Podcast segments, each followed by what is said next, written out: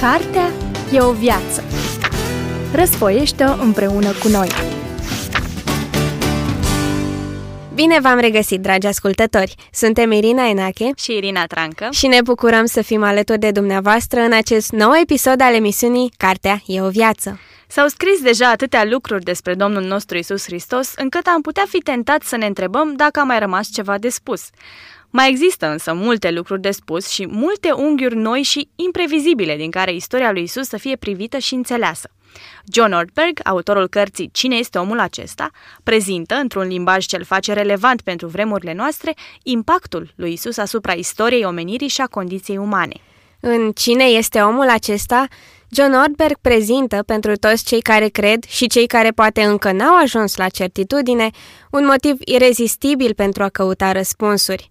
Mai mult, ne amintește că e de datoria noastră să căutăm răspunsuri, fiindcă în toată istoria omenirii nu a existat o întrebare mai importantă decât aceasta, scrie Condoleezza Rice, fost secretar de stat al Statelor Unite ale Americii, în cuvântul înainte al acestei cărți. Isus este figura cea mai cunoscută a istoriei. Impactul său asupra lumii este imens și deloc întâmplător. Impactul lui a măturat istoria asemenea cozii unei comete, influențând arta, științele, guvernarea, medicina și educația. El i-a învățat pe oameni ce înseamnă demnitatea, compasiunea, iertarea și speranța. În ziua venirii lui, spune J.K. Chesterton, nu a mai fost suficient să se spună că Dumnezeu este în cer și că totul este în ordine cu lumea, căci circulă zvonul că Dumnezeu și-a părăsit cerul ca să o pună în ordine. Din evul mediu și până în postmodernitate, el, Isus, este omul care nu vrea să plece, dar este mai mult decât atât. Umilința, care era bagiocorită în lumea antică, a fost îmbrăcată în cruce și apărată apoi ca o virtute. Dușmanii, despre care se credea că merită răzbunare, au ajuns să fie văzuți ca vrednici de a fi iubiți. Iertarea a încetat să mai fie o slăbiciune și a devenit un act ce dezvăluie frumusețe morală. Chiar și în momentul morții, influența lui Isus este greu de evitat. Dincolo de lucrurile pe care le-a făcut sau nu le-a făcut Isus în existența lui pe pământ, cert este că moartea nu a pus capăt influenței sale. În multe privințe, aceasta a marcat doar începutul. El este omul care nu cedează, dar este mai mult decât atât. Isus este profund misterios, nu doar fiindcă a trăit cu mult timp înainte într-o lume care ne e străină. El este misterios nu doar prin ceea ce nu știm despre el, ci tocmai prin ceea ce știm despre el. El este omul pe care nimeni nu-l cunoaște, dar este mai mult decât atât. Să descoperim câteva din domeniile în care Isus a influențat în mod imprevizibil istoria omenirii. Isus a răsturnat valorile antichității. Ideea de egalitate a tuturor ființelor umane nu a fost de la sine evidentă în lumea antică. Aristotel nu credea că toți oamenii au fost creați egali. El a scris că inegalitatea, adică existența stăpânilor și a sclavilor, este ordinea naturală a lucrurilor. Căci faptul că unii trebuie să conducă și alții să fie conduși nu este doar necesar, ci și util. Din ceasul nașterilor, unii sunt însemnați pentru supunere, alții pentru conducere, spunea el. În Imperiul Roman, unii copii creșteau și deveneau femei cărora, în general, li se refuza educația și participarea la viața publică. Alții ajungeau sclavi, care erau utili pentru munca depusă, dar erau considerați inferiori oamenilor liberi. Mulți copii, de fapt, nu creșteau deloc. În antichitate, copiii nedoriți erau pur și simplu lăsați să moară. Copiii infirmi sau care păreau slabi erau eliminați prin înnecare. Apoi, Copilul născut în Betlehem a crescut și a început să spună despre copii lucruri la care nimeni nu se gândise înainte. Dacă nu vă veți întoarce la Dumnezeu și nu vă veți face ca niște copilași, cu niciun chip nu veți intra în împărăția cerurilor. De aceea, oricine se va smeri ca acest copilaș va fi cel mai mare în împărăția cerurilor.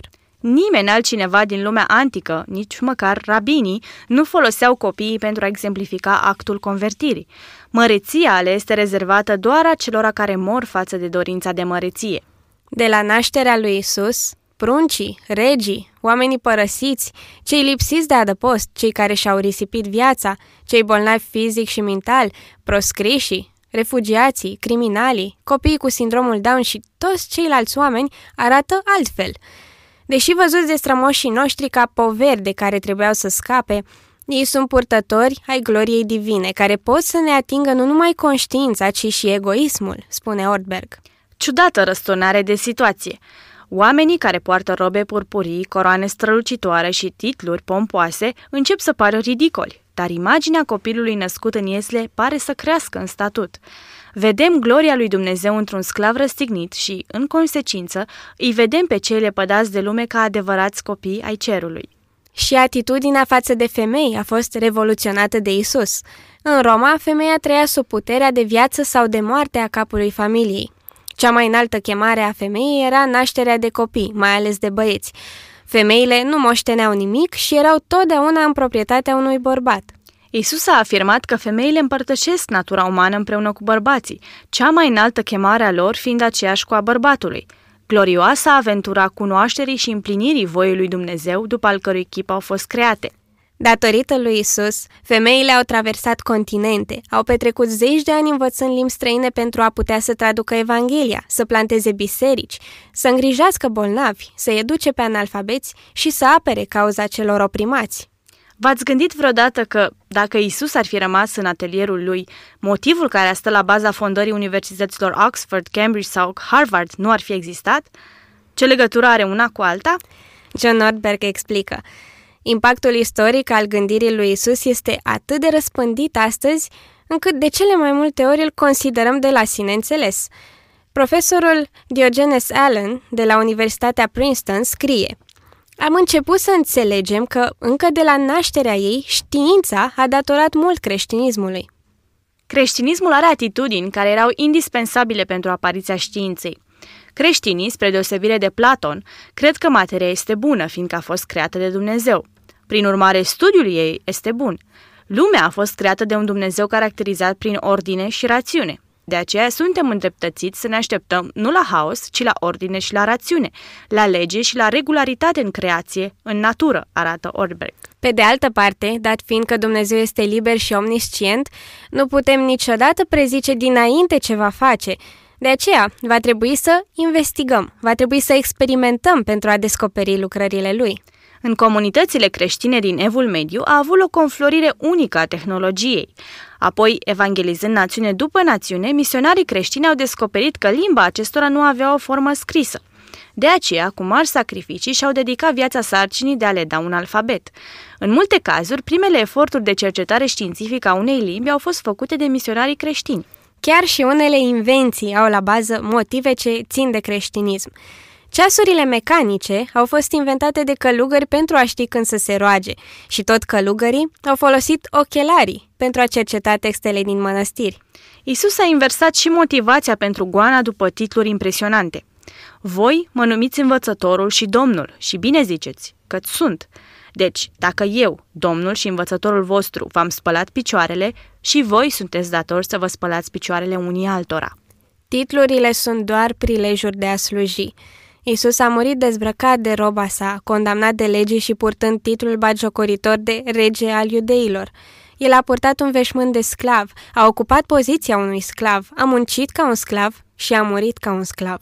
Este remarcabil faptul că Isus a ales el însuși acest stil de viață.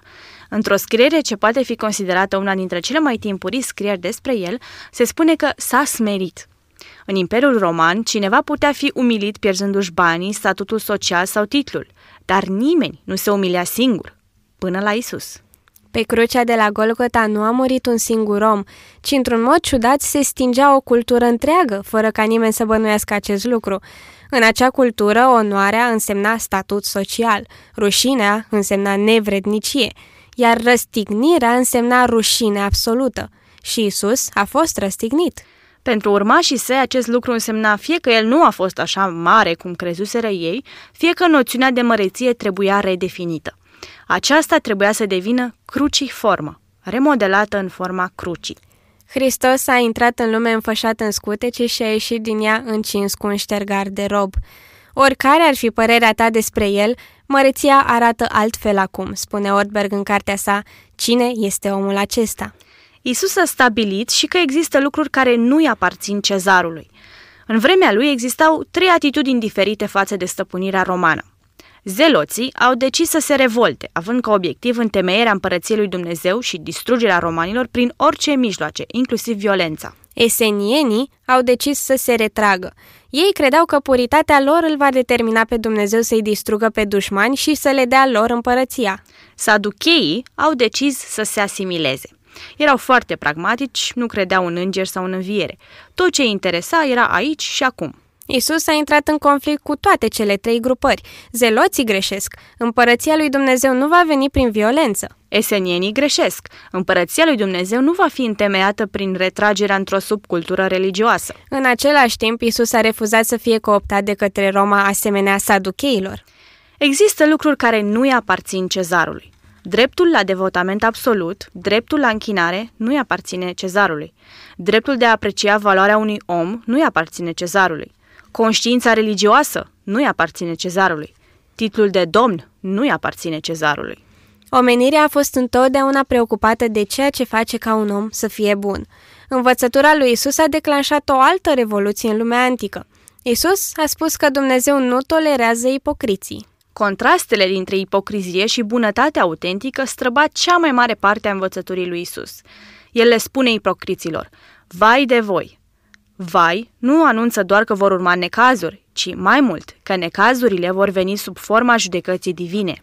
Mi se pare ironic, scrie John Ortberg, faptul că poate nicio altă religie nu a produs mai mulți ipocriți decât creștinismul, dar în același timp mă doare și în mine există atâta ipocrizie. Este deopotrivă osânditor și reconfortant că nimeni nu a diagnosticat și nu a denunțat ipocrizia cu mai multă putere dar nici nu a oferit ipocriților mai multă speranță ca fondatorul creștinismului. Isus i-a inspirat pe oameni. Isus l-a inspirat pe un înșelător bogat numit Zacheu să doneze cea mai mare parte a averii sale. A inspirat o samariteancă să devină evanghelistă, care la rândul ei a inspirat mulți concetățeni să-l invite pe Isus, un rabin evreu, să rămână la ei și să le dea învățătură timp de două zile. L-a inspirat pe Petru să coboare din barcă. A inspirat o femeie numită Ioana, al cărei soț Scuza a lucrat pentru Irod, împăratul care l-a ucis pe Ioan Botezătorul și a încercat să-l ucidă și pe Isus. Ioana a folosit banii câștigați de soțul ei în serviciul lui Irod pentru a finanța lucrarea lui Isus. Tot Isus a inspirat patru oameni să facă o gaură în acoperiș pentru a-l coborâ pe prietenul lor paralizat până la el – a inspirat o femeie care avea o hemoragie de 12 ani să-și croiască drum prin mulțime pentru a se atinge de haina lui. Mesajul lui Isus care a inspirat lumea este că există un Dumnezeu transcendent și caracterul acestui Dumnezeu este dragostea. În lumea antică, lumea spirituală era considerată reală, dar nu transcendentă din punct de vedere moral. Aristotel ar fi spus, ar fi fost considerat o excentricitate să spui că îl iubești pe Zeus. Nimeni nu a scris cântări de genul Zeus știu, mă iubește, Iliada îmi spune așa. Cei mai mulți adepți ai religiilor orientale nu credeau într-un Dumnezeu personal. Când cineva spune cred într-un Dumnezeu al dragostei, auzim ecouri ale nazarinenilor. Așa cum ne-a arătat John Nordberg până acum în cartea Cine este omul acesta, viața lui Isus nu este un subiect abstract care să fie dezbătut de experți, ci o invitație. Cu ziua de mâine va trebui să te confrunți oricum, dar încearcă să o faci cu Isus. Vino și vezi! Vă recomandăm cu căldură să descoperiți în profunzime cartea Cine este omul acesta, în care John Ortberg, cu sensibilitate și cuvinte bine alese, pune în lumină contrastele adunate în mod remarcabil în persoana Domnului nostru Isus Hristos. Aici se încheie episodul de astăzi al emisiunii Cartea e o viață. Nu uitați de blogul nostru, carteeoviață.wordpress.com, unde găsiți mai multe fragmente din cărțile prezentate în emisiuni, recenzii, episoade trecute în format audio și multe altele. Suntem Irina Trancă și Irina Enache. Vă mulțumim pentru atenție și vă așteptăm alături de noi și data viitoare. La revedere! Cartea e o viață. Răsfoiește-o împreună cu noi!